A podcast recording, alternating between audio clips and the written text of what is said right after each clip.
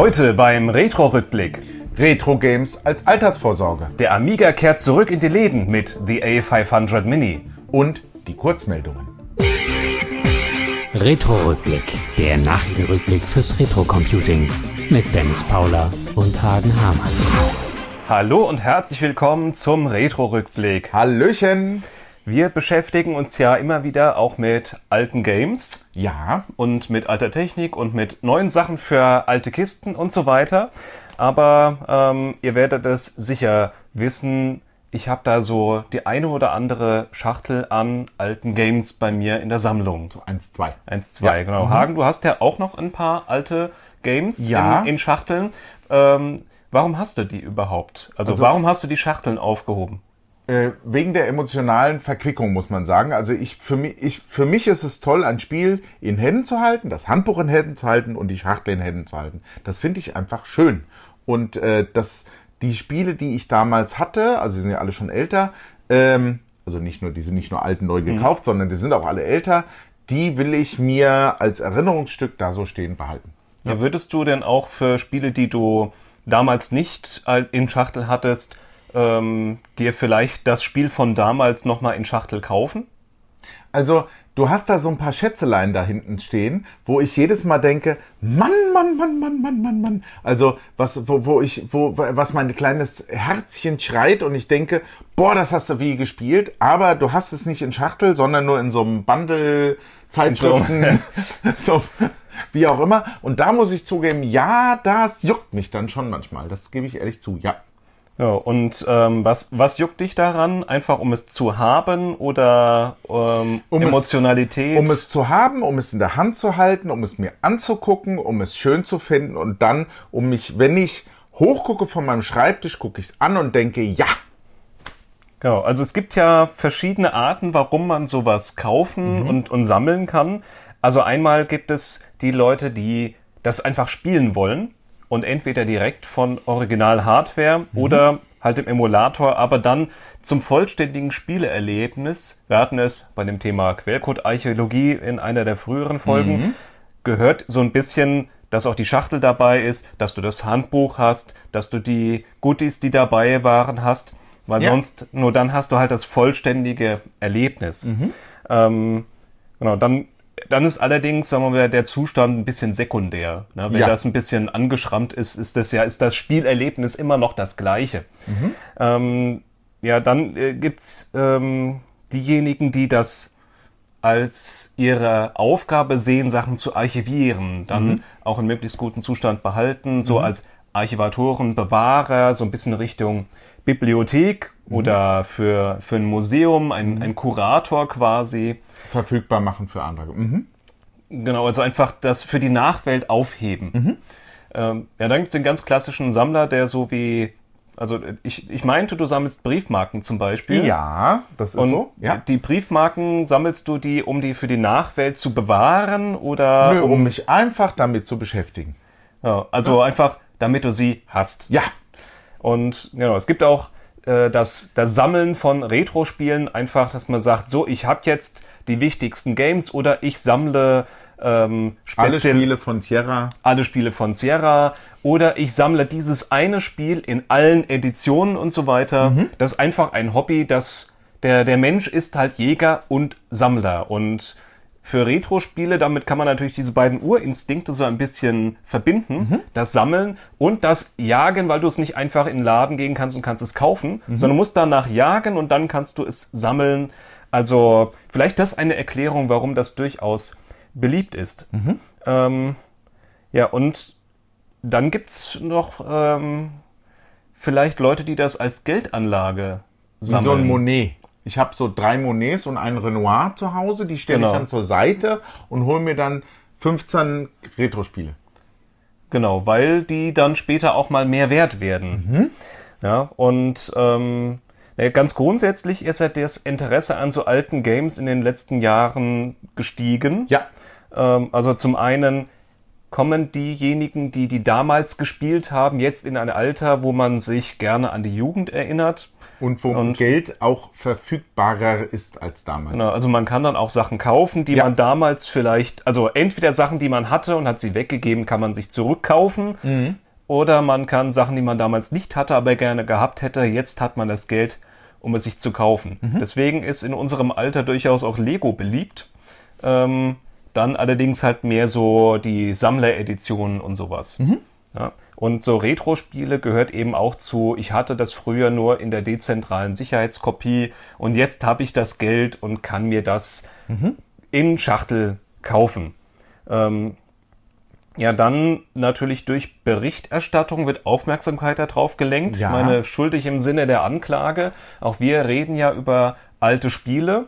Und ähm, wenn wir über ein bestimmtes Spiel reden, dann ist da mit Sicherheit der eine oder andere dabei, der sagt, oh, stimmt, cool, will ich auch haben, der dann guckt und das kauft. Ja. Das heißt, wenn, also wir, wir gehören ja jetzt noch zu den kleinen YouTubern, aber wenn reichweitenstarke YouTuber über ein Retro-Game spielen, kann man, glaube ich, äh, also ist es, glaube ich, nicht falsch anzunehmen, Ja. dass dann der Preis steigt, weil dann halt viele Leute sagen, oh ja, cool, kaufen. Jetzt. Ja. Das ist halt Angebot und Nachfrage. Ja, und dann gibt's ähm, so das etwas düsterere Preistreiberei. Ja, also es gibt Leute, die kaufen ein bestimmtes Spiel vom Markt und bieten es dann zu einem höheren Preis an. Und Tröpfelchenweise. tröpfelchenweise, Mhm. genau, und da es dann selten ist, wenn man es unbedingt haben will, muss man dann halt einen höheren Preis bezahlen. Also man Ja. künstliche Verknappung des Angebots. Ja. Ähm, und es hat einer tatsächlich mal das Experiment gemacht und hat ein Spiel, was irgendwie so drei Euro gekostet hat. Also hat er einfach mal alles aufgekauft, was irgendwo da war und hat dann das Spiel für 10 Euro oder sowas wie verkauft wieder. Ähm, und hat gesehen, ja, damit hat er den Preis hochgebracht, weil auch andere Verkäufe dann auf diesem Preisniveau passierten. Ja. Was nicht funktioniert hat, war, er sagt, na, ich habe ja die ganzen für drei Euro, dann verkaufe ich sie jetzt wieder für drei Euro. Das führte dazu, dass andere die für drei Euro gekauft und dann für 10 Euro wieder verkauft haben. Also du kriegst Weil den Preis sich dann dann weil der, der wahrgenommene Wert gestiegen war. Aha. Also du kriegst den Preis dann auch nicht mehr runter. Mhm. Ja, also das war halt ein Experiment, was zeigt, wie das funktioniert. Aber es Mhm. gibt Leute, die das halt ganz bewusst machen. Und äh, da gibt's äh, gerade in Deutschland äh, bei ein, einen sehr berüchtigten Ebay-Händler, wo du wirklich sehr coole Games in gutem Zustand, aber halt zu dreistellig, vierstellig und so weiter Preisen bekommt, wo man sagt, das hat jetzt mit dem reellen Echten Wert, Wert nichts nichts mehr, mehr. zu tun. Wobei die Frage ist, was ist der reelle Wert von so alten Altpapier mit Bierdeckeln? das Argument ist ja immer, der Wert ist das, was jemand bereit ist zu bezahlen. Also Ja. ich meine, wenn du halt einen Preis hast, der echt übel ist, aus, also wo du denkst, oh, was Schmerzen, und es gibt aber immer noch zehn Leute, die ihn bezahlen, dann sind, ist das der neue Preis, ja. Auch Ja. wenn nur zehn Leute ihn. Das, man Also muss ist halt das, es gibt halt keinen objektiven Preis für diese Ja. Sachen. Ja, dass man sagt, das ist halt so viel wert, sondern das ist das, was Leute bereit sind zu zahlen. Mhm. Ja, ähm, eine Sache, wo man, was, was es auch noch da gibt bei künstlich den Preis hochtreiben dort, Mhm. ähm, ist, äh, ne, ne, ja, da komme ich gleich nochmal. Also da gibt's, da geht's noch etwas, was man tun kann, um den Preis hochzubringen. Ähm, ja, und gerade diese Preistreiberei oder gegenseitig sich hochbieten oder es werden ja Sachen auch bei eBay zu einem relativ teuren Preis eingestellt und du, also ich beobachte ja so Angebote und guck, ob die mit dem Preis runtergehen. Und es gibt viele, die einfach halt gnadenlos jahrelang zum selben hohen Preis das da stehen lassen. Weil Und die- irgendwann halt der jemand, den jemand zugreift. Ja. Genau, und die Wahrnehmung ist natürlich, das ist seit Jahren im Angebot für 300 Euro, also ist 300 Euro wert. Ja, nee, ist es nicht, weil sonst wäre es ja verkauft worden. Mhm. Ja, das heißt, wenn du nach dem Wert gucken musst bei eBay, musst du nach den verkauften Angeboten Mhm. gucken. Aber natürlich die Verkäufer sagen, da bietet das jemand für 300 an, also kann Dann ich jetzt 250 verlangen, so viel ist es ja wohl wert. ja. Es, die Sammler finden das nicht gut, also Sammler, die das wegen den, den Spielen, die, die, die Spaß an diesen Spielen haben. Und da hat sich so ein bisschen Widerstand formiert, indem die sich von so offiziellen Verkaufsplattformen ein bisschen zurückziehen. Also ich, ich selber kaufe auch nicht mehr so viel bei eBay wie früher. Und dann gibt es eben so äh, Sammlerzirkel, wo die Sammler untereinander dann Sachen verkaufen. Äh, Facebook-Gruppen zum Beispiel, wo man die Sachen dann zu einem angemessenen Freundschaftspreis bekommt. Ja, also da wird dann auch nichts verschenkt, aber der sind alle sehr bemüht, einen reellen Preis und keinen und nichts bei der, nicht zu dieser Preistreiberei beizutragen. Äh, Und für, für ein paar Spiele gibt es ja auch gute Gründe, warum die tatsächlich so ähm, teuer geworden sind. Also hier Angebot und Nachfrage. Naja, nehmen wir mal ein prominentes Beispiel, Moonstone. Äh, Moonstone ist eigentlich kein so super tolles Spiel, ist aber ähm, Ich es hat immer schön. es hat, es ist grafisch gut, ähm, es, es macht Spaß, man kann es mit Freunden zusammen spielen. Es ist so eine Art, eine Art Action-Brettspiel, kann man es fast sagen. Ja. Man kann das zu fett spielen. Es ist sehr blutig. Ja. Und mit, man hackt, hackt auf Monster, das Blut spritzt Ja. und sowas. Und äh, das ist natürlich, ähm, also gerade wenn man das früher gespielt hat ähm, und heute da schöne Erinnerungen dran hat. Ja. Es wurde allerdings relativ schnell indiziert. Weil sehr blutig. Äh, Weil sehr blutig und damit nur in geringen Stückzahlen überhaupt in Unter der Ladentheke, logischerweise. ja dann. oder bevor es indiziert wurde Ja. oder im Ausland. Ähm, also da gibt's einfach nicht so viele. Und deswegen ist Moonstone so ein Spiel, was ähm, üblicherweise 150 Euro aufwärts gehandelt wird, ähm, weil es einfach auch nicht so viele davon gibt. Und das ist bei, Indiz bei Titeln, die relativ schnell indiziert wurden, oft der Fall. Äh, Tune 2 ist so ein Fall, wo der Preis in der letzten Zeit gestiegen ist. Also das war mal, das ist, ich habe jetzt hier die Original First Release Box. Da, die war mal so bei 25, 30 Euro vor nicht allzu langer Zeit. Ich selbst habe noch ein Exemplar, was ich doppelt hatte, glaube ich, für 30 Euro verkauft vor zwei Jahren. Jetzt mit dem neuen Dune-Film, der ja erscheint, äh, ist der Hype über Dune äh, hochgegangen und inzwischen werden die schon für höhere zweistellige Beträge bis zu dreistellig gehandelt, ähm, weil es eben gerade ein Thema ist und natürlich ist es zusätzlich auch noch ein Klassiker der Echtzeitstrategie. Ja, gut, und er zählt als Reminder. Ne? Du hast Ja. dieses, äh, das Thema kommt und dann denken alle so, ach komm, ich wollte Ja. schon seit Jahren. Ja. Und dann, dann steigt plötzlich Die sprunghaft die, die. Nachfrage. Ja. dann gibt es äh, klassische Spieleserien, frühe Teile davon. Hier Mhm. habe ich ein Ultima 3 Exodus äh, in ganz gutem Zustand. Mhm. Und ähm, die frühen Ultima-Teile, also je, je weiter du zurückgehst, umso seltener waren die Auflagen erstmal. ne? und, und so höher ist die Wahrscheinlichkeit, dass es jemand weggeschmissen hat. Ja. Und Ultima ist natürlich eine ungeheuer bekannte Rollenspielserie. Ja. Deswegen, äh, das, was ich hier habe, das wird inzwischen für so 200, 300 Euro gehandelt. Ja, ähm, auch ein relativ ähm, seltenes Spiel. Ich weiß nicht, gar nicht genau, woran das liegt. Vielleicht war die Auflage nicht so hoch. Aber wo man auch so in den Kategorien 150 Euro ist, Murder on the Mississippi für den C64, ein frühes Grafik-Adventure.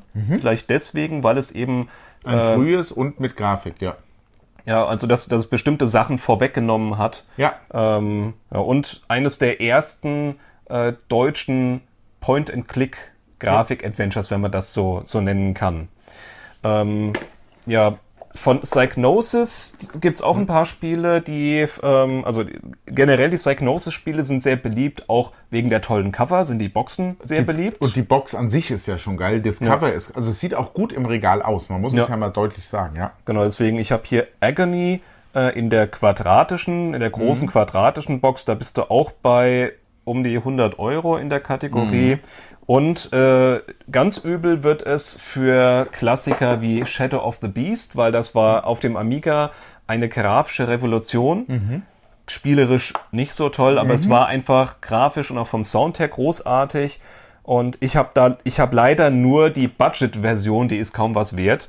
Aber da gibt's zum Beispiel, da gab's damals Collectors Editions schon sehr früh, also so Ende der 80er, Anfang der 90er mit T-Shirt.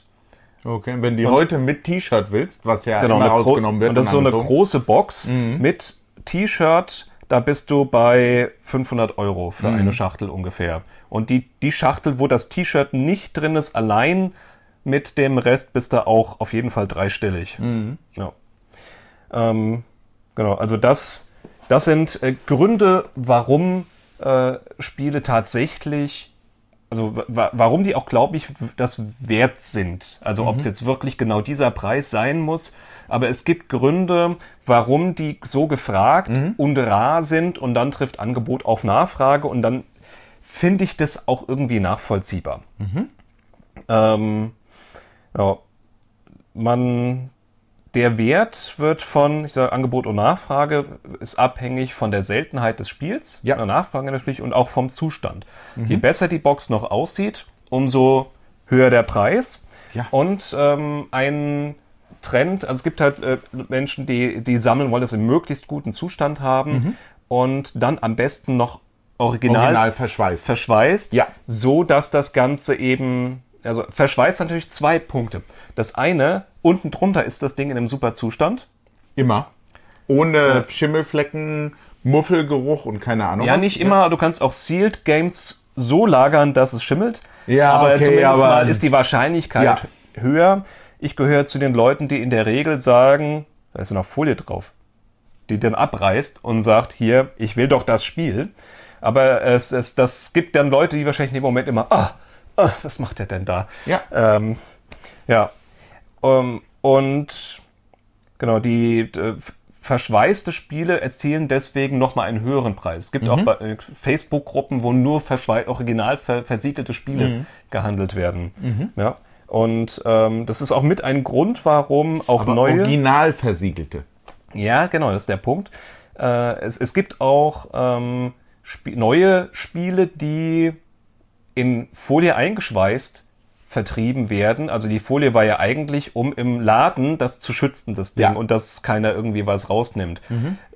Neue Spiele, die heute erscheinen, einzuschweißen, macht eigentlich keinen Sinn. Ja. Aber weil eingeschweißte Spiele mehr wert sind, Einen Macht das- gefühlten Wert haben. Ja. ja, weil es halt zielt, Ja. Gibt es für die Hersteller den Anreiz, das tatsächlich zu machen, weil dann kaufen die Leute mitunter zwei Exemplare, nämlich eins zum Spielen Und eins zum Dahinstellen. zum ins Regal stellen. Ja, man muss aufpassen, aber also gerade mit älteren Games, ich hatte von Preistreiberei gesprochen.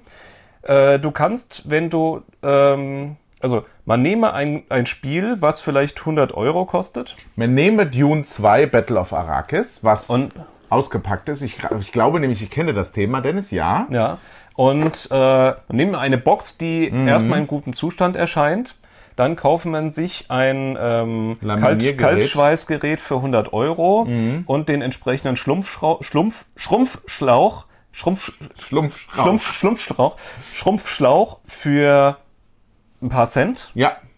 Und zack hat man ein Spiel, was für den Laien von einem original versiegelten nicht mehr zu unterscheiden ist. Mhm. Ähm, und damit ähm, hat man den Wert des Spiels deutlich erhöht. Natürlich ist das Betrug, weil Mhm. Ja. es ist halt nicht original versiegelt. Ja. Aber also ich habe auch schon Angebote gesehen von original, versieg original versiegelten Spielen, wo ich Wo auf das Foto geguckt so, ein, so habe einen Kratzer hatte oder so. wo ich sage, da ist irgendwie, da ist Dreck auf dem Aufkleber, der da drauf ist. Wie kann das sein? Also da muss man, da muss man mit Sealed Games echt aufpassen. Ja, ähm, ja, und dann hat man natürlich noch das äh, Thema, äh, es gibt auch Fälschungen, ja, dass die Dinger nachproduziert werden. Und gerade bei äh, so dachte, bei Modulen oder so. Genau, gerade bei Konsolenspielen ist das gerne.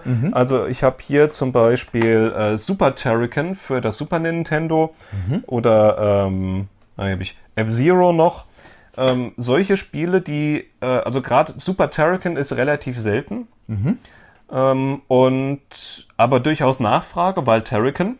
Ja. Und das kriegst du inzwischen auch in China neu gefertigt, mit neu gefertigten Modulen, neu gedruckte Anleitung, neue Schachtel in 1A Qualität für halt einen Bruchteil des normalen Preises.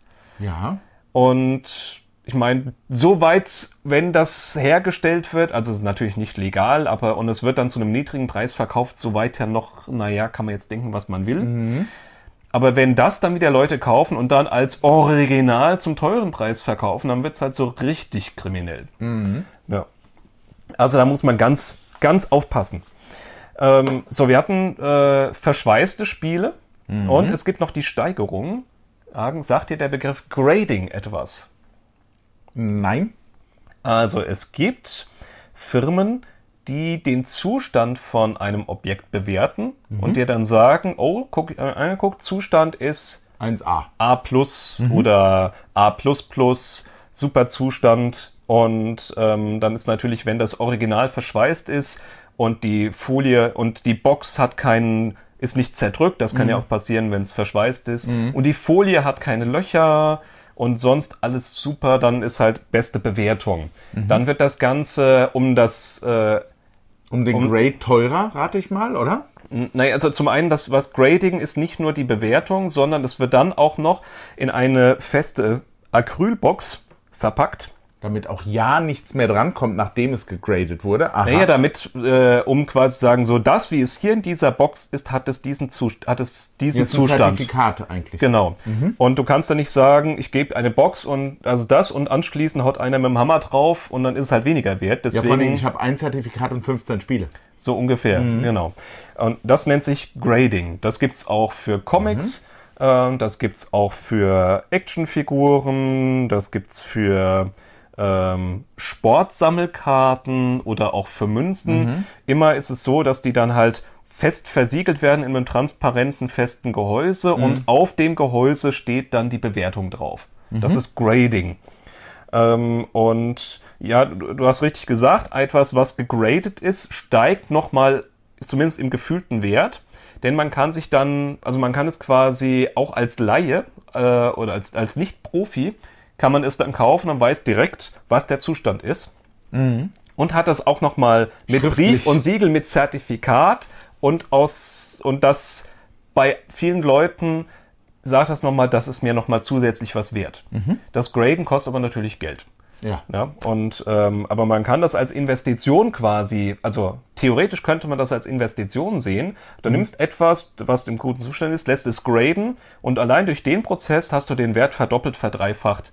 Und damit äh, rentiert sich die Investition in das Graden auf jeden Fall. Blöd ist dann, wenn da eine resealed oder wie hieß das? Re, repacked, refoiled. Äh, Ja, Ding das kommt hinschickst. drauf an, ob die das merken oder ob denen das wichtig ist, das zu merken. Du musst Ah, dich ja okay. drauf verlassen, was die da. Ah, okay. Ja, super. Und bei Resealed hast du natürlich auch noch, du weißt ja nicht, was drin ist. Also du Ja. kannst auch Sachen graden lassen, die nicht versiegelt sind. Und dann hat es auch Gucken ein. die auch das ganze Ding an? Genau, dann gucken die auch, ob die richtigen Inhalte drin sind, dass es keine Fälschung ist und so weiter. Also du hast dann äh, eine Garantie, wenn du denen vertraust, dass das dann auch wirklich ein Original und keine Fälschung ist. Bei Sachen, die selten sind und wo Fälschungen im Umlauf sind, kann das auch einen gewissen Sinn machen, wenn du als selber die Fälschung nicht richtig erkennen kannst. Ähm, genau, es, es gibt ähm, ähm, gibt gibt's mehrere Firmen, die das machen. VGA, Video Game Authority, ist zum Beispiel sehr bekannt. Die machen das schon seit zehn Jahren. Und Authority, das klingt noch gleich nach was Öffentlichem. ja, genau. Und äh, vor seit gar nicht so langer Zeit äh, gibt es eine Firma, die sich da sehr hervortut. Das ist äh, Water Games. Ähm, ja, und ähm, ja, Water Games hat auch einige Spiele zertifiziert und wir reden jetzt von Konsolenspielen, weil die sind einfach noch mehr, ähm, also wir sind natürlich Fans hier von Homecomputern, aber Konsolenspiele haben einfach im kulturellen Gedächtnis einen stärkeren Impact. Ja. Ja, und deswegen gerade so Spiele wie Super Mario sind halt einfach sehr, sehr bekannt. Und ähm, da gab es in letzter Zeit einige sehr hochpreisige Verkäufe von äh, versiegelten, Top-Zustand gegradeten Konsolenspielen. Und ähm, sagen wir mal hier, Dezember 2019 zum Beispiel ging ein NES-Modul von Mega Man gesi- versiegelt und gegradet für 75.000 US-Dollar wurde es verkauft. Äh, Juli 2020 kam dann Super Mario Bros. für das NES für 114.000 US-Dollar. Also solange da nicht der Entwickler sein Blut irgendwie mit drauf geträufelt hat, das ist ja der Hammer. Super Mario Bros. 3 wurde im November 2020 für 156.000 US-Dollar verkauft. Dann nochmal ein Super Mario Bros. fürs NES im April 21 diesen Jahres für 660.000 US-Dollar. Endlich geht's mal hoch. Ich habe gedacht, du kriegst überhaupt kein Haus da dafür. Im Juli für, also jetzt vor kurzem, Ja. The Legend of Zelda für NES 870.000 US-Dollar. Auch Ja. im Juli wurde für das Nintendo 64 ein Super Mario 64 für 1,56 Millionen US-Dollar verkauft. Und im August, also jetzt gerade letzten Monat, Super Mario Bros. für das NES wieder für 2 Millionen US-Dollar. Und dann stelle ich mir da so einen, so einen Milliardär vor, der sich so zurücklehnt, seine Zigarre mit so einem Bündel Tausender anmacht und dann sagt, ah, was habe ich denn da für ein Päckchen? Ach, guck mal, das ist graded und sealed und ich pack das jetzt mal auf. Rupf. Guckt sich's an. Ah, war nett. Wupp. Oder so gefühlt. Das ist ja der Ja, Hammer. das ist, äh, könnte man, könnte man denken, aber ähm, ja, ich glaube, dass es nicht solche Leute sind, die das kaufen. Also ähm, Ja, gut, die musste aber das Kleingeld musst du ja auch haben. Also, Ja, also zum einen, also die, dieses Graden, also jetzt professionelle, für professionelle Sammler hat das Graden halt einen, Wert, weil sie sich äh, darauf verlassen können. Das sind aber nicht nur, also wir reden jetzt nicht mehr von Sammlern, die für ihre eigene Sammlung, weil sie das spielen wollen, das machen.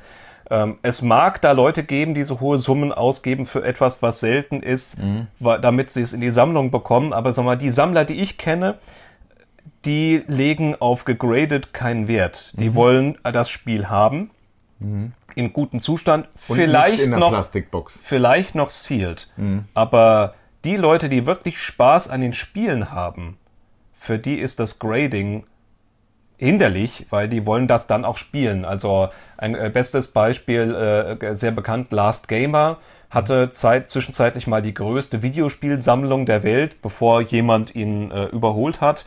Aber der hat die, der hat auch nie viel für die Spiele ausgegeben, sondern der hat die in den 90ern halt damals gekauft oder äh, äh, halt irgendwo Sammlungen aufgekauft, hat Sachen geschenkt bekommen und so. Ähm, aber es ist, ähm, es scheint ja trotzdem irgendwie ein lohnendes Geschäft zu sein, denn inzwischen sind Investoren dort eingestiegen und Spekulanten. Das heißt, du kaufst das, du hast ja gesehen, hier dasselbe Spiel Super Mario Brothers äh, wurde im November letzten Jahr, im Juli letzten Jahres noch für 114.000 verkauft und im August ein Jahr später für 2 Millionen. Ja, da ist eine irre Gewinnspanne. Ähm, und inzwischen sind auch Anleger, also die, ähm, die quasi Geld investieren in solche Spiele. Also und bei, da waren unter den Käufern waren Anleger. Äh, Gibt es zum Beispiel eine Firma Rally, die für ihre, äh, die, für ihre, die, die, Ihre Kunden einfach das Geld irgendwo anlegen, damit sie eine Wertsteigerung irgendwann rausbekommen. ja, nee, du die das? sind speziell, ähm, ähm, die verkaufen Anteilsscheine an Videospielen. Also das heißt, Das die wird ja immer. Ja. Also die kaufen, die, ist, die kaufen so ein, äh, äh, eine Million Super Mario Brothers und verkaufen dann eine Million Anteile für einen Dollar oder sowas. Und dann gibt's wahrscheinlich Bearbeitungsgebühren oder sowas, Ah ja, womit die was eigentlich ihr Geld halt, ja. verdienen. Und das heißt, du kaufst ein Stück von einem Videospiel. Und ähm, dann versucht die Firma halt irgendwie das zu verkaufen.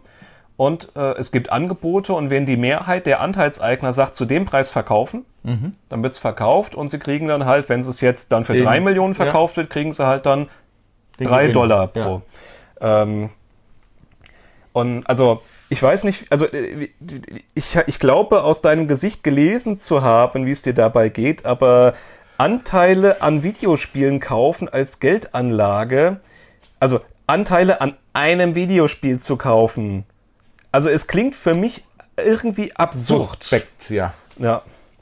Und äh, ähm, also das, das ist ja nicht, also da, da, das, das hat mit dem Wert für mich nichts mehr zu tun. Ähm, und das Ganze wird noch schlimmer. Da scheint es dubiose, dunkle Geschäftspraktiken zu geben. Also zumindest hat äh, auf YouTube ähm, der Karl Jobst berichtet.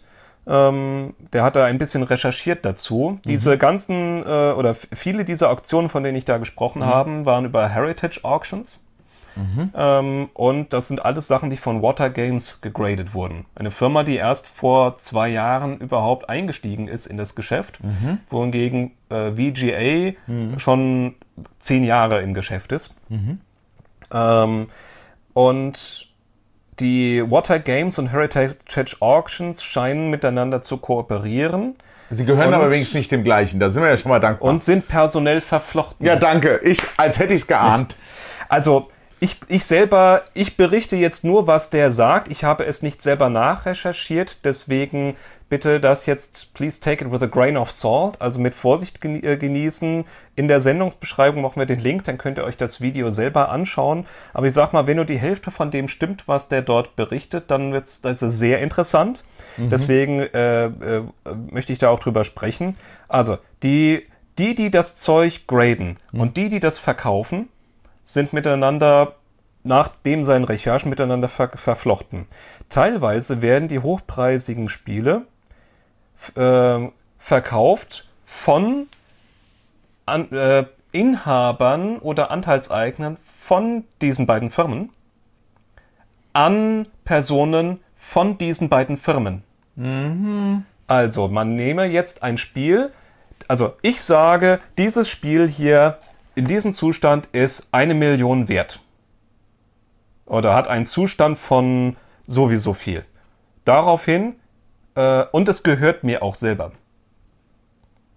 Nee, es gehört dem Hagen. Nee, genau, wenn man so. Ich sage, das kostet, ist eine Million wert. Es gehört dem Hagen. Du hast mich vollkommen verwirrt. Die, die, die, prinzipiell, da gibt's doch so ein Gesetz in Deutschland zum Beispiel. Also, also ist aber schon, aber, also Ja, weil ist ein- du darfst, sagen wir mal, du hast die Firma Virtual Dimension. ja. Die ist, wir, jetzt kommt, jetzt kommt, jetzt Ja. kommt ihr mit mir, oder? Die ist eine Million wert. Die verkaufst du mir und sagst, ey Hagen, komm, mach da zwei Millionen draus. Und ich sag, ja Dennis, wir schreiben zwei Millionen in die Bücher. Du sagst, ey super, jetzt hat der Hagen die Firma für zwei Millionen. Und ich mache aber ein, ich mach dann einen Sellout vom Hagen. Also sprich, ich bezahle den Hagen aus für drei Millionen. Dann steht die Firma für drei Millionen in den Büchern. Du sagst, so, und jetzt ist es super. Jetzt gehen wir mit drei Millionen in den Büchern an die Börse. Also das Also ist so- ja so ein bisschen- das Spekulationsgemauschel vor dem Herrn. Und das so ein, ist genau das so ein bisschen, bisschen in dem Stil. Also äh, ich sag, das ist eine Million wert. Hagen verkauft es und zwar an sich selber über einen Strohmann, Ja. kauft es für eine Million. Damit ist im Markt etabliert, ist eine Million wert. Ja. Mhm. Dann legen wir das weg, warten ein halbes Jahr und sagen, oh, der Preis ist gestiegen, jetzt ist es zwei Millionen wert. Mhm. Und dann kauft das jemand für zwei Millionen, weil er denkt, dass so hohe Preise reell sind. Mhm. Dabei sind die hohen Preise, weil die Leute das selber zu hohen Preisen erstmal von sich selber gekauft haben, um zu etablieren, Mhm. dass sowas überhaupt so viel wert sein kann. Also das ist der Vorwurf, der im Raum steht, sagen wir es mal so. Ja, und du hast, ich sage, du hast in den, wenn das Firmen sind, du hast in den Büchern stehen, dass dein Anlagevermögen einen sehr hohen Wert hat. Ja, und dann und dann dazu kommen eben Firmen, die das dann kaufen zu einem hohen Preis und dann Anteilsscheine daran verkaufen Mhm. Ja. und so. Also das ist Preistreiberei. Ein die sehr dunkelgraues Und, und wenn das Ganze verkauft wird, dann natürlich die die äh, äh, die Firma äh, Water Games Mhm. äh, verlangt für das Graden einen Teil des Wertes, den sie angibt. Ah, Das heißt, so und so viel Prozent des Wertes musst du für das Graden bezahlen. Herrlich. Und wenn das Ganze bei einem Auktionshaus verkauft wird, nehmen die natürlich auch einen Anteil. Ja, das heißt, wenn eine die Gewinnbeteiligung sozusagen. ja, das ist heißt, herrlich. Die haben natürlich, also ob sie es tun oder nicht, sie haben einen Anreiz dazu, im Markt zu etablieren, dass das Zeug Millionen wert ist, Ja. damit dann Leute das tatsächlich für so hohe Summen verkaufen und kaufen. Und genau sowas ist auch ähm, in anderen Marktsegmenten passiert. Mhm. In den 80ern zum Beispiel im Münzsektor, wo genauso Preistreiberei gemacht wurde. Mhm. Ja, zum Teil mutmaßlich von ähnlich handelnden Personen. Ach, das wird ja immer schöner. Äh, Ach, Also, wenn euch das interessiert, wir verlinken das Video, schaut es euch an. Das, ich habe irgendwie konnt, zwischen, deinen Kopf. zwischen Kopfschütteln und ge- äh, Zähne in die Tischplatte beißen, als ich das äh, genau gehört habe. Ja, also jedenfalls, wir sind vorsichtig in der, in der rechtlichen Bewertung. Ähm, es, es gibt Hinweise, dass es vielleicht eine künstlich angeheizte Spekulationsblase sein könnte. Vielleicht ist das, hat er das falsch recherchiert und die Leute sind tatsächlich bereit, so viel Geld, aber es gibt einfach Hinweise darauf, dass es so sein könnte. Ähm, und das Problem ist, dass das die Preise nicht nur für diese Sealed und Great Spiele treibt, sondern da wird auch immer in der Presse ja drüber berichtet und dann ist die Wahrnehmung, Videospiele sind viel Geld wert. Und für die Leute, die das jetzt alles, ja. kaufen wollen, für sich, für die Sammlung zum Spielen, steigt dann auch der Preis. Und das hat dann für die, die da wirklich Interesse an den Spielen selber, an der Kunst, Mhm. äh, an der, dem Kunstwerk der Verpackung, dem Kunstwert der Spiele und so weiter, die das wertschätzen, Mhm. für die steigt jetzt der Preis, weil wegen einfach Blödsinn. Gut, aber es ist halt zum Nach ich hatte hier geschrieben, es ist zum Nachteil von denen, die die Spiele wegen ihrer selbst sammeln. Nichtsdestotrotz, wir sehen, dass wir sehen, dass die Preise hochgehen. So, das heißt jetzt mal die provokante Frage an, an Hagen, sollten wir also wir, wir können es jetzt doof finden, sollten wir sagen, na dann lass uns doch jetzt Sachen kaufen, ähm, um fürs Alter vorgesorgt zu haben. Also ich gucke mir das immer an und denke, naja, diejenigen, die Münzen gesammelt haben, wenn der Materialwert nicht wahnsinnig nach oben gegangen ist, ähm, also bei Gold ist natürlich der Preis nach oben geschossen, vollkommen d'accord, aber sagen wir mal, wenn der Materialwert gleich bleibt, ist die Steigerung nicht so riesig. Ähm, ich erinnere mich dann immer an diejenigen, die vor 25 Jahren äh, Porzellanfiguren, also die, die schneeweiße Tänzerin von Meißen, irgendwie so, und die gesagt haben, ja, das ist die Wertanlage, das hebe ich jetzt 30 Jahre auf und dann tschakka. Ja, nee. Irgendwann ist die Überalterung da und dann werden verschiedene Sammlungen in den Markt geworfen. Auf einmal stellt man fest, oh, jetzt ist die Überalterung da und keiner will's mehr. Märklin-Eisenbahnen. Also nicht nur Märklin, sondern Überraschungseierfiguren. Überraschungsei-Figuren. Nichts mehr wert. Wupp. Und dann macht der Preis flupp. Also das ist so der typische, das, das typische, was, was ich so im Kopf habe. Also wenn du mich fragst, ob ich meine Altersvorsorge an Computerspiele hängen würde, also höchstens mit dir zusammen und, den netten Zuschauern, sagen wir mal so rum, Ja. aber nicht, Nicht indem ich mir Verkaufen. hier für zwei Millionen Häuschen in den Wind schieße, was keine zwei Millionen, also das, du, du musst dir mal den Du verkaufst Preis dein Haus und kaufst dir dafür ein Spiel. Du musst dich den Preis. Also, das ist. das- Du kann, stell mal vor, wir sind ja beide äh, passionierte Lamborghini-Fahrer und du hast einen Countach und du denkst dir, den brauchst du mindestens dreimal um ein Computerspiel dahin. Also, es ist unglaublich. Also es ist, es ist eine Spekulationsblase und alle Spekulationsblasen sind irgendwann geplatzt. Ja. Ja, das heißt, und immer diejenigen, die dann äh, gesagt haben, oh, ich steige jetzt ein, Ja. waren die Leidtragenden, weil deren Geld war dann weg. Ja. Ja, ich sage immer 2001 Börsencrash. Meine Kommilitonen haben damals, man muss die Aktien Intraday und so weiter. Ich hatte mein Geld auf dem Sparbuch. Ich hatte das noch, die nicht.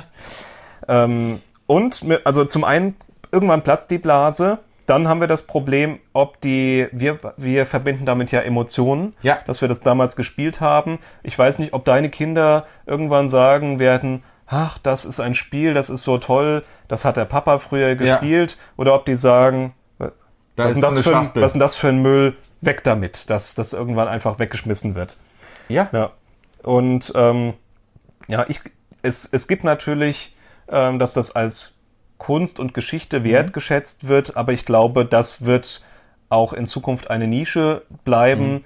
Und ähm, mein Gefühl ist, Altersvorsorge, wir sollten das Geld lieber Anders. anders anlegen Ja. und uns einfach an solchen schönen alten Spielen und Schachteln erfreuen.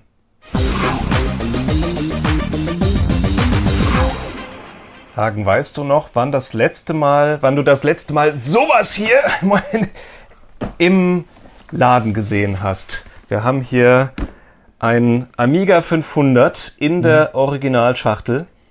Was ja ziemlich geil an sich schon ist. Ja. Ja, Ich habe den ja vor allen Dingen, der 500er ist ja emotional bei mir höher im Kurs als die, die ganzen anderen mit einer Ja. 1 vorne dran oder Ja. so.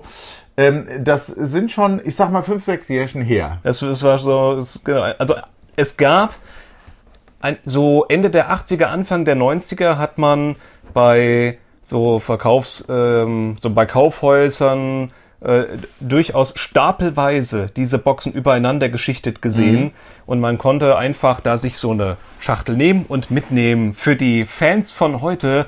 Ah, wenn es irgendwo noch einmal das so Ja. gäbe, dass einfach da so ein Stapel Kisten mit einem Amiga ist, man kann ihn einfach im Laden kaufen Ja. vielleicht passiert sowas demnächst wieder. Das, äh, gucken wir denn. Und zwar äh, soll der Amiga 500 wieder aufgelegt werden und zwar erstmal als Mini-Konsole. Äh, Mini-Konsolen, ähm, hast du von diesem Trend was Wie mitbekommen? der C64 Mini. The Ja. C64 Mini. Ja, der war, der kam ja eigentlich schon late to the party. Ja. Weil äh, Dann die Nin- Nintendo-Dinger. Nintendo hat Ja. das ja, angestoßen. ja. Genau. Und äh, es gab nämlich, da Nintendo hat das NES Mini rausgebracht Mhm. und das äh, Super Nintendo Classic Mini. Ähm, das sind so, ja, wa- was ist das, Hagen? Eine klassische, ne, das ist eine klassische Spielekonsole in mini-klein. Das ist halt der Taschenrechnergröße. Ja, also es ist quasi die so alte Spielekonsolen in klein mit HDMI-Ausgang, weil bei so einer, al- also selbst wenn man noch eine alte Konsole hat, Brauchst es den Röhrenfernseher da dazu. wird es schwierig, das an moderne Fernseher noch anzuschließen. Und du brauchst natürlich die ganzen Spiele und so weiter, das zu bekommen. Und da hat Nintendo eben das rausgebracht ähm, als Reminiszenz. Und da sind dann so die, also hier bei dem, ich halte jetzt hier in der Hand das Super Nintendo Mini, äh, da sind 21 klassische Games dabei und die Konsole selber. Ähm, und das hat, glaube ich, Controller. und Controller, genau. Äh, So um die 80 Euro hatte das damals, glaube ich, in der Kategorie gekostet. Ähm, dann gab es das auch als Mega Drive Mini, PlayStation 1 Mini ist Gameboy, rausgekommen. glaube ich, gab's auch, oder? Das weiß ich jetzt nicht. Bin ich mir nicht sicher. Ist egal. Also es gab einige Minis. Ja. Ja, und ähm, dann äh, ist auch eine, eine Firma, die sich, glaube ich, zu dem Zweck gegründet hat. Ähm, das war ursprünglich eine Kickstarter-Kampagne aufgetreten, wollte den C64 wieder in, in so etwas herausbringen. Und sie haben dann als erstes Produkt ähm, auch so eine Mini-Konsole gemacht, den The C64 Mini. Ähm, haben wir hier auch auf, äh, auf haben wir auf unserem YouTube-Kanal youtube.virtualdimension.de vorgestellt in den virtuellen Welten. Ähm, und das ist eigentlich genau wie so eine Konsole. Ja. Ja, der hat auch keine richtige Tastatur, also hat nur eine Tastaturattrappe und man schließt ihn an HDMI an und da sind Spiele vorinstalliert, die man dort auswählen kann in so einem, das nennt man Karussell, also so quasi So ein Drehding, so, wo so ein Drehding, wo man dann Spieleklassiker aussuchen kann. Ähm, ja, für so Homecomputer ist natürlich das irgendwie ohne Tastatur ein bisschen, naja, deswegen kam dann auch äh, tatsächlich vor einiger Zeit die große Variante, äh, the C64, also ohne Mini, äh, zur Unterscheidung nennen wir das meistens den The C64 Maxi. Maxi. Und der hat eine funktionierende Tastatur und kann man auch an Fernseher, also an, an, den, an den modernen Fernseher HDMI anschließen und einfach Spaß haben damit. Also es ist im Endeffekt das Remake, nur ohne das Logo von Commodore drauf. Genau, Commodore-Logo ist nicht drauf, das Ganze ist von Retro Games ähm, und ist aber in Zusammenarbeit mit Cloanto, also die Software ist schon lizenziert, die da drauf ist. Ähm, und das gab's ja auch im Laden zu kaufen. Also ich habe meinen gekauft bei äh, GameStop, weil er woanders schon ausverkauft war. Aber man konnte eine Zeit lang den C64 dann wieder im Laden kaufen. Ähm, ja, es ist natürlich nicht der Original C64 von damals, sondern da drin ist ein System on a Chip. Also das ist sowas ähnliches wie ein Raspberry Pi, was da drin ist. Und da läuft eine Software-Emulation da drauf. Das macht es flexibler. Es ist natürlich für die Hardcore-Puristen, die, die sagen, es geht nichts über die originale Hardware und Emulation. Da kann ich ja auch einfach einen PC nehmen. Also insofern, Hagen, hat es dich gereizt, irgendwie eine dieser Spielekonsolen oder vielleicht Also so ein The zum, C64? der, da, der, der hätte, der, der hat schon sehr stark gejuckt, muss zugeben, weil erstens war er schneller weg, als ich husten konnte und zweitens ist es natürlich auch so eine Preisfrage und drittens, er müsste ja dann da stehen. Also während du das Schätzelein hier im Kästchen hättest, wär- würde der bei mir mich auf dem Schreibtisch anlächeln. Und Mhm. Ja. da muss ich zugeben, mein Schreibtisch ist dann irgendwann auch einfach Irgendwann ist er voll. limitiert. Ja, da ist natürlich die Mini-Variante tatsächlich praktischer, weil da kannst du eine USB-Tastatur anschließen, die du halt dann wegräumst. Und für viele Spiele brauchst du die Tastatur nicht. Ja, aber da wäre das Gefühl vielleicht nicht so da. Ähm, Ja, es ist halt nicht so sicher. ist ein? Trade-off quasi. Ja. Ähm, ja, also wie gesagt, es ist eine Software-Emulation, aber ich sag mal, für denjenigen, also für so Leute wie wir, die haben die Originalkiste noch, die brauchen das nicht unbedingt. Ich habe auch eine lang, lange Zeit überlegt, bis ich es dann tatsächlich gekauft habe. Aber wer einfach mal so Nostalgie erleben will, ähm, und nicht Teil der Szene ist und sagt, ich möchte das Ding einfach aus meiner Kindheit, Ja. möchte ich gern wieder haben und guck, sind coole Games dabei. Ähm, für den, glaube ich, ist das eine ganz Eine gute Vari ja, Variante. So ungefähr, glaube ich, war auch mein, mein, ähm, meine Bewertung in den verschiedenen Videos. Ich habe vier Videos ins, äh, insgesamt über den The C64 gemacht, äh, dort gewesen. So, und von der gleichen Firma kommt jetzt der Amiga als The A500. Mini. Mini. Genau, erstmal die Mini-Variante. Die Mini-Variante des C64 hat sich auch äh, Wir haben nur diesen Schlüsselanhänger mal gehabt, diesen coolen. so ungefähr. äh, die Mini-Variante vom C64 hat sich besser verkauft. Vielleicht günstiger, oder? Also, ähm, nicht so viel, ein bisschen. Ja, aber auf der anderen Seite, die Maxi-Variante ist natürlich für denjenigen, der nur mal schnell da zocken will und ähm, der eh nur mit dem Joystick gearbeitet hat und wie du, wie du sagst, keinen Platz hat, ist vielleicht die Mini-Variante einfach grundsätzlich attraktiver. Und die Leute, die sagen, was, Mini, da kann man ja gar nicht drauf tippen, sind oft halt die, die eh die Originalkiste haben. Und Ja. diejenigen, die, ge- die an dem alten Spaß haben und nicht das eh schon haben, ist wahrscheinlich Sind einfach eine, irritiert. eine kleinere Gruppe. Ja. Deswegen kommt jetzt erstmal der The A500 Mini. Ja, und ähm, wird, also es sind noch nicht so die absoluten technischen Details dazu bekannt gegeben worden, soll erscheinen am 31. März 2022, ist also noch ein halbes Jahr hin, ähm, wird aber technisch wahrscheinlich genauso sein. Also es, alles andere wird mich jetzt mega überraschen. ja. Also ich gehe von aus, System on a Chip, Ja. wo eine Amiga-Emulation da drauf läuft mit dem HDMI-Ausgang. einem HDMI-Ausgang, USB-Controller. Also es soll beim, beim The C64 war ja so ein Competition Pro ähnlicher Joystick dabei. Äh, bei dem A500 Mini wird dabei sein eine Maus, eine USB-Tank-Maus, also wie die Mhm, alte ja. Amiga-Maus damals. Und ähm, ein Game-Controller, also so ein äh, Gamepad im Honeybee CD32-Style. Ah, wollte schon sagen, weil der, also das hätte ich jetzt nicht miteinander verknüpft. Also ja, du CD, ich, ich hatte den ja auch schon in der Hand, aber sagen wir mal, das CD32 ist ja jetzt nicht so der Riesenverkaufsschlager gewesen. Ja, aber es ist für, für die Gamer von heute ist wahrscheinlich das attraktiver Controller. als dieser Knüppel, den Der Knüppel. Ja. Gen- genau, der, der wir reißen ihn abknüppel. Also äh, das ist angekündigt und ähm, da drin sollen 25 Games drin sein. Und jetzt muss man sagen, beim The C64 waren auch gute Games dabei, aber halt auch viele Sachen, die ich jetzt nicht als den absoluten Klassiker gesehen hätte. ja. Das, was jetzt schon angekündigt wurde für den The A500, sieht allerdings da, das stimmt mich schon mal ganz froh. 25 Spiele sind angekündigt, 12 sind schon bekannt. Und zwar äh, Worms Director's Cut. Ja. Ja, Würmer schießen aufeinander mit Bazookas. Another World, ein äh, sehr schönes äh, Jump'n'Run. Also ist jetzt sehr verkürzt natürlich.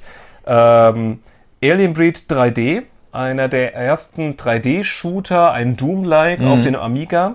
Äh, Alien Breed 3D läuft nur auf dem Amiga 1200 und aufwärts. Das heißt, wir sehen, der The A500 Hat heißt auch- zwar 500, aber er unterstützt auch AGA-Spiele, also die, die späteren Spiele. All-Terrain Racing ist so ein, ein Top-Down-Autorennen.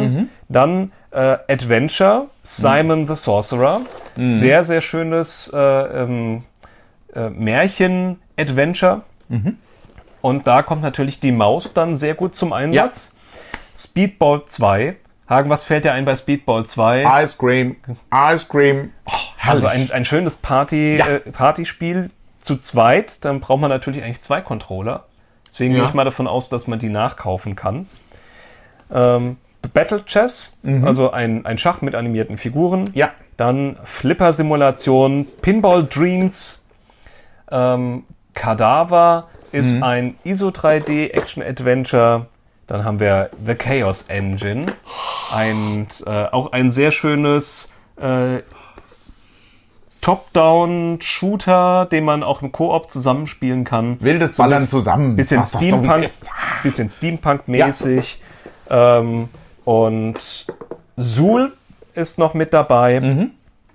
Ähm, eine Ameise kämpft. Eine Ninja, Eine Ninja-Ameise. eine Ninja-Ameise, Jump'n'Run Ja. und Kick-Off 2, der absolute Klassiker der Fußball, Fußball. Fußballspiele, der ist, was auch heute noch in Turnieren gespielt wird. Mhm. Ähm, genau. Und 13 andere Games, von denen wir heute noch nicht wissen, was das ist. Aber da sind, das sind alles Klassiker darunter. Also insofern, da ist schon mal, Mhm. Schon da, die es, fängt, ist- schon- es fängt schon mal gut an. Mhm. Und ähm, man kann das auch erweitern. Ja, beim, beim The C64 konnte man ja auch äh, mit dem USB-Stick eigene Disketten-Images dazufügen. Äh, Das wird hier auch möglich sein. Allerdings es ist noch nicht klar, ob auch Disketten-Images gehen werden, aber WHD-Load wird unterstützt. So, ähm, WHD-Load, kurz zur Erklärung, ist ein Programm, ein es, es ist eine Art Virtualisierungsschicht für Amigas, die es ermöglicht, auf einem ähm, neueren Amiga Spiele für einen alten Amiga zu spielen, ohne dass du, das, dass du den alten Amiga emulierst. Also das heißt, der Hardware wird, der, der Software wird vorgegaukelt, also du hast Amiga 1200 zum Beispiel, und du gaukelst dem Spiel vor, es sei ein Amiga 500. Ähm, mit virtuellem Adressbereich, mit einer eigenen Sandbox, in der der drin ist und so weiter. Und damit es aber funktioniert, braucht es, muss das Spiel speziell angepasst werden dafür. Ja, und diese Anpassungen ähm, nennt man Slaves, WHD-Load Slaves. Das heißt, ein, es muss ein Programmierer muss da quasi so eine Konfigurations Wie das Schiff in der Datei Flasche mäßig. muss das halt Mhm. bauen und dann kannst du das Originalspiel auslesen damit Mhm. und das, was dabei rauskommt, kannst du dann mit WHD-Load auf, auch auf moderneren Amigas spielen. Mhm. Und auf Festplatte installieren, zum Beispiel Sachen, die man gar nicht auf Festplatte installieren konnte. Mhm. Und genau das soll der VA500 Mini unterstützen, dass Mhm. du solche WHD-Load-Pakete ähm, dann einsetzen kannst. Damit machst du quasi aus einem Amiga-Spiel, was dann auch, was ja auch mehrere Disketten haben kann Ja. und so weiter, machst du sowas ähnliches wie ein Konsolenspiel. Mhm. Also es ist einfach in einem Paket und damit ist es natürlich in so einem Gerät sehr, sehr gut und einfach einsetzbar. Ja, und ähm, da gibt es eine ganze Menge dieser Slaves für alte Spiele. Also man kann sich diese, diese Dateien, die kann man sich runterladen im, im Netz. WHD-Load ist, glaube ich, inzwischen auch, ähm, also man kann es lizenzieren, aber ich glaube, inzwischen ist es auch kostenlos nutzbar, ähm, ohne zu lizenzieren. Ähm, und es, aber die, die Spiele muss man halt selber beisteuern. Ja, ja, klar. Ja. Du musst ja, ja. Mhm. Ähm, und solche Slaves gibt's nicht nur für alte Games, sondern auch für neue. Ja, es gibt ein paar neue Spiele, ähm, die ähm, für die auch WHD-Load-Slaves existieren, die man also auch auf dieser Kiste dann benutzen kann. Ähm, zum Beispiel Reshoot R, haben wir bei Retro Today schon mal vorgestellt. Worthy, also Reshoot R ein Shooter, äh, Worthy ein, äh, ein Action-Puzzler, ähm, haben wir auch schon bei Retro Today vorgestellt. Oder so Spiele wie Nvidia, aktueller Shooter, Black Dawn Rebirth. Ähm, also auch solche modernen Spiele kann man dann auf dem VA500 Mini spielen. Ähm, wenn er erscheint, werden wir, uns, werden wir ihn uns genauer anschauen und dann auch gucken, wie das so genau funktioniert, ob es noch andere Möglichkeiten gibt, das Ganze zu erweitern. Ähm, aber ich bin mal ganz, äh, ganz gespannt. Und ähm, ich, Wo, wo sagt man, wo er so rauskommt, preislich? Weißt du das schon? äh, 129,99 Euro äh, kann man ihn jetzt schon vorbestellen. Ah, okay. Und wie gesagt, 31. März 22 soll er nach aktuellem Stand erscheinen. Ähm, also ich habe natürlich genügend Originalrechner, dass ich das nicht brauche. Ich werde mir trotzdem kaufen, um ihn mir anzuschauen und auch euch vorzustellen dann natürlich. Aber es bietet natürlich die Möglichkeit, dass Leute, die bisher nicht so vertraut sind und sagen wir mal so alte Rechner am Leben zu erhalten, ist ja auch nicht ganz einfach. Und dann auch noch mit den Disketten, die kaputt gehen Und den Batterien, die und so, auslaufen. und sowas. Ähm, also für jemanden, äh, der, äh, der da gerne wieder sich mit beschäftigen würde, ist das natürlich ein sehr niedrigschwelliger Einstieg. ja. Ähm, man muss da halt das Geld auf den Tisch legen, aber dann anschließen und es funktioniert einfach. Und ähm, es wird dann dazu führen, dass wir endlich wieder im stationären Handel auch natürlich dann kleinere Schachteln als die ursprünglichen, aber Schachteln, wie ich sie hier habe, mit, wo ein Bild von einem Amiga drauf ist, mit äh, The A500 drauf, einfach ganz regulär im Laden kaufen kann. Hagen, erinnerst du dich eigentlich noch an Flash Games? Ja, habe ich persönlich eher nicht so gespielt, aber meine Frau zum Beispiel hat das ziemlich geliebt, so äh, Farmville-mäßig. Genau, Flash Games sind ja ähm, Spiele, die man im Browser spielen Ja. kann. Äh, Adobe Flash äh, oder Macromedia, glaube ich, waren das ursprünglich. Mhm. Mal so der Standard für äh, interaktive Inhalte. äh, im Netz. Und das war so um die, in den 2000ern war das sehr weit verbreitet. Ja, Farmville, ich habe auch Farmville gespielt. Ähm, aber äh, Flash selber, weil es sehr viel Sicherheitslücken mit sich bot, Ja. ist äh, war, äh, als Designelement Es bot sie nicht, es brachte äh, sie. brachte sie, ist ins, inzwischen äh, ja nicht mehr nicht mehr so verbreitet Mhm. und ähm, so Spiele direkt ohne installieren im Browser inzwischen, wenn man sowas machen will, dann nimmt man meistens ein Handy und lädt da halt eine Spiele-App runter. Ja. ja. Das heißt, so Flash Flash Games sind ja Retro quasi schon. Ähm, aber es gibt sie, es gibt's tatsächlich noch. Äh, Es gibt eine Webseite spielenxxl.de. Da läuft, da gibt es noch Flash Games und zwar ist es, glaube ich, ein Flash-Emulator, der da drauf läuft. Also es ist kein richtiges Flash. Es wird dort emuliert. Und äh, es sind auch äh, äh, passend zum Retro-Thema Retro-Style-Games, die es da gibt. Ähm, so ein äh, Donkey Kong-Klon zum Ja. Beispiel. Es Frogger-Klon. ist ein Frogger-Klon und äh, alle möglichen Retro-Style-Games. Also wenn ihr Lust habt, mal in Flash-Retro-Erinnerung an die 2000er zu schwelgen und das mit Retro-Style-Games, dann könnt ihr da ja mal vorbeischauen. Ja, und wir werden hier in diesem Podcast auch unterstützt von spielenxxl.de, sagen dafür vielen Dank. Und wie gesagt, schaut doch da mal vorbei. Und jetzt die Kurzmeldung. Commodore The Inside Story erscheint auf Deutsch. Wie der Autor David Pleasance auf seiner Facebook-Seite bekannt gegeben hat, hat er einen Vertrag über die Übersetzung seines Buches Commodore The Inside Story ins Deutsche unterschrieben. Ähm, also das Buch soll übersetzt werden und wird voraussichtlich 18 Euro kosten, allerdings nur in einer E-Book-Variante. Also eine Printversion ist wohl aktuell nicht vorgesehen. Ob die noch kommt, wissen, also weiß wahrscheinlich heute noch keiner. Äh, wie gesagt, 18 Euro Vorbestellung ist möglich. Ähm, das Buch haben wir in virtuelle Welten auch schon mal vorgestellt. Na, Ganz kurz, ähm, worum geht's? David Pleasance äh, war Managing Director bei Commodore UK und in dem Buch stehen persönliche Anekdoten von ihm aus der Commodore-Zeit und kurze Geschichten äh, von anderen Persönlichkeiten. Der Amiga-Klassiker Zool kehrt zurück. Zool, das ist so eine kleine Ninja from the Ninth Dimension von 1992. Zool Redimensioned heißt jetzt deswegen auch das, die, Neu, die Neuinterpretation. Diese soll oder ist schon erschienen am 18.08. auf Steam und hat mit dabei HD-Grafik, Achievements, 28 Level und einige Minigames. Genau, Und Suhl, was ist Suhl? Ein Ninja. Ich, Eine Ameise. Ameise, Ich genau. wusste nicht mehr. Die Ninja-Ameise. Ja. Jetzt in, jetzt in HD-Grafik. Soundkartenerweiterung für die ZZ9000 Grafikkarte angekündigt. Die ZZ9000 Grafikkarte für Big Box Amigas ist eine Full HD Grafikkarte und für die ähm, ist jetzt eine Audioerweiterung angekündigt, ein Zusatzmodul. Die Karte hat schon neben Full HD Grafik 256 Megabyte RAM-Erweiterung, Netzwerkkarte und äh, einen ARM-Coprozessor und äh, USB-Stick-Support. Und mit diesem Erweiterungsmodul äh, wird es dann auch 16-Bit-Sound bei 48 Kilohertz liefern. Der Sound vom, vom eingebauten Soundchip von Paula und äh, der Sound eines CD-ROMs kann da reingemischt werden. Es wird AHI-Treiber geben, das ist der Soundkartenstandard auf einem Amiga.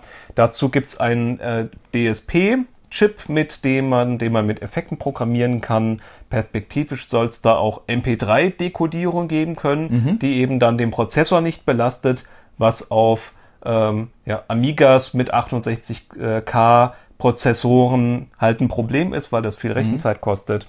Und Treiber und Firmware sind wie bei der ZZ9000 Open Source. Australisches Atari-Hauptquartier für 24,25 Millia äh, Millionen australische US-Dollar verkauft. Nicht Milliarden. Das Atari-Hauptquartier in Melbourne äh, ist architektonisch sehr interessant, hat so eine Raumschiffform, was vielleicht so an Space Invaders erinnern kann. Äh, natürlich einen der Klassiker für den Atari. Ähm, ist aus den 80er Jahren und wurde jetzt verkauft. Der neue äh, Käufer hat gesagt, die Büros, die da drin sind, Showrooms, Gardens und äh, das kleine Theater oder was auch immer, das ist ihm nicht so wichtig. Er wird jetzt abreißen und einen größeren Lagerkomplex dahin bauen. Ja, er hat nicht gesagt, dass er abreißen wird, aber Lagerkomplex in diese, also das passt da eigentlich nicht rein. Deswegen kann man davon ausgehen, dass es wohl abgerissen werden wird. Also ein historisches ähm, Gebäude von Atari in Melbourne in Space Invader Style. Weg. Weg. Schade, schade, schade. Hätten wir auch ein Museum draus machen können, aber wer soll das bezahlen? Wer hat so viel Geld? PyStorm für Amiga 1200 in Entwicklung. Wir haben ja schon über den PyStorm gesprochen als Erweiterung für den Amiga 500, 2000 und 1000. Ja, mit dem kann man ja einen Raspberry Pi quasi in den Prozessorsockel vom Amiga stecken und darauf dann eine Prozessoremulation laufen lassen, die schneller ist als das, was schon drin ist und eine Grafikkarte und so weiter und so weiter und Netzwerkkarte. Und das wird jetzt auch gerade entwickelt für den Amiga 1200. Ja, dort dann als Steckkarte, so wie eine klassische Amiga 1200 Turbo-Karte, mhm. verwendet den Raspberry Pi 4, anders als bei den anderen Modellen, mhm. wo der Raspberry Pi 3A Aha. verwendet mhm. wird. Statt einem CPLD-Chip ist ein FPGA drin, um diese zusätzlichen Signale des Amiga 1200 verarbeiten zu können. Ähm, ja, und da sind wir mal sehr gespannt, wenn, äh, wenn wir dann auch günstige Erweiterungsmöglichkeiten für den Amiga 1200 vielleicht demnächst haben. Und außerdem äh, an der PyStorm Front ein spezieller 68K Emulator, der wohl etwas mehr auf diesen PyStorm zugeschnitten ist mhm. als das, was im Moment verwendet wird, ist in Entwicklung EMU 68. Auch da äh, schauen wir gespannt auf die Entwicklung und was das noch so bringt. Und das war's auch schon wieder mit dem Retro-Rückblick. Wenn ihr weitere Informationen zu den Themen haben wollt, dann schaut in die Sendungsbeschreibung. Da gibt's äh, Links zu weiteren Infos. Mhm. Und wir freuen uns natürlich insbesondere über Feedback. Also wenn ähm, schreibt doch mal gerne, wie euch die Themenauswahl dieses Mal gefallen hat oder auch wenn ihr ähm, aktuelle Themen kennt, über die wir mal berichten können, schreibt es uns entweder per E-Mail an info at virtualdimension.de oder wenn ihr das auf YouTube scha schaut, als YouTube-Kommentar. Oder ihr könnt auch gerne auf unseren Discord-Server kommen unter discord.virtualdimension.de. Da gibt's einen Feedback-Kanal. Auch da freuen wir uns von euch zu hören und zu lesen. So, und dann an dieser Stelle wie immer vielen Dank fürs Zuschauen und bis zum nächsten Mal. Tschüssi, macht's gut. Ad Astra. Der Retro-Rückblick ist eine Produktion von Virtual Dimension. Weitere Informationen über uns findest du auf unserer Webseite unter www.virtualdimension.de. Für mehr Retro-Content schau doch mal in unseren YouTube-Kanal rein unter youtube.virtualdimension.de.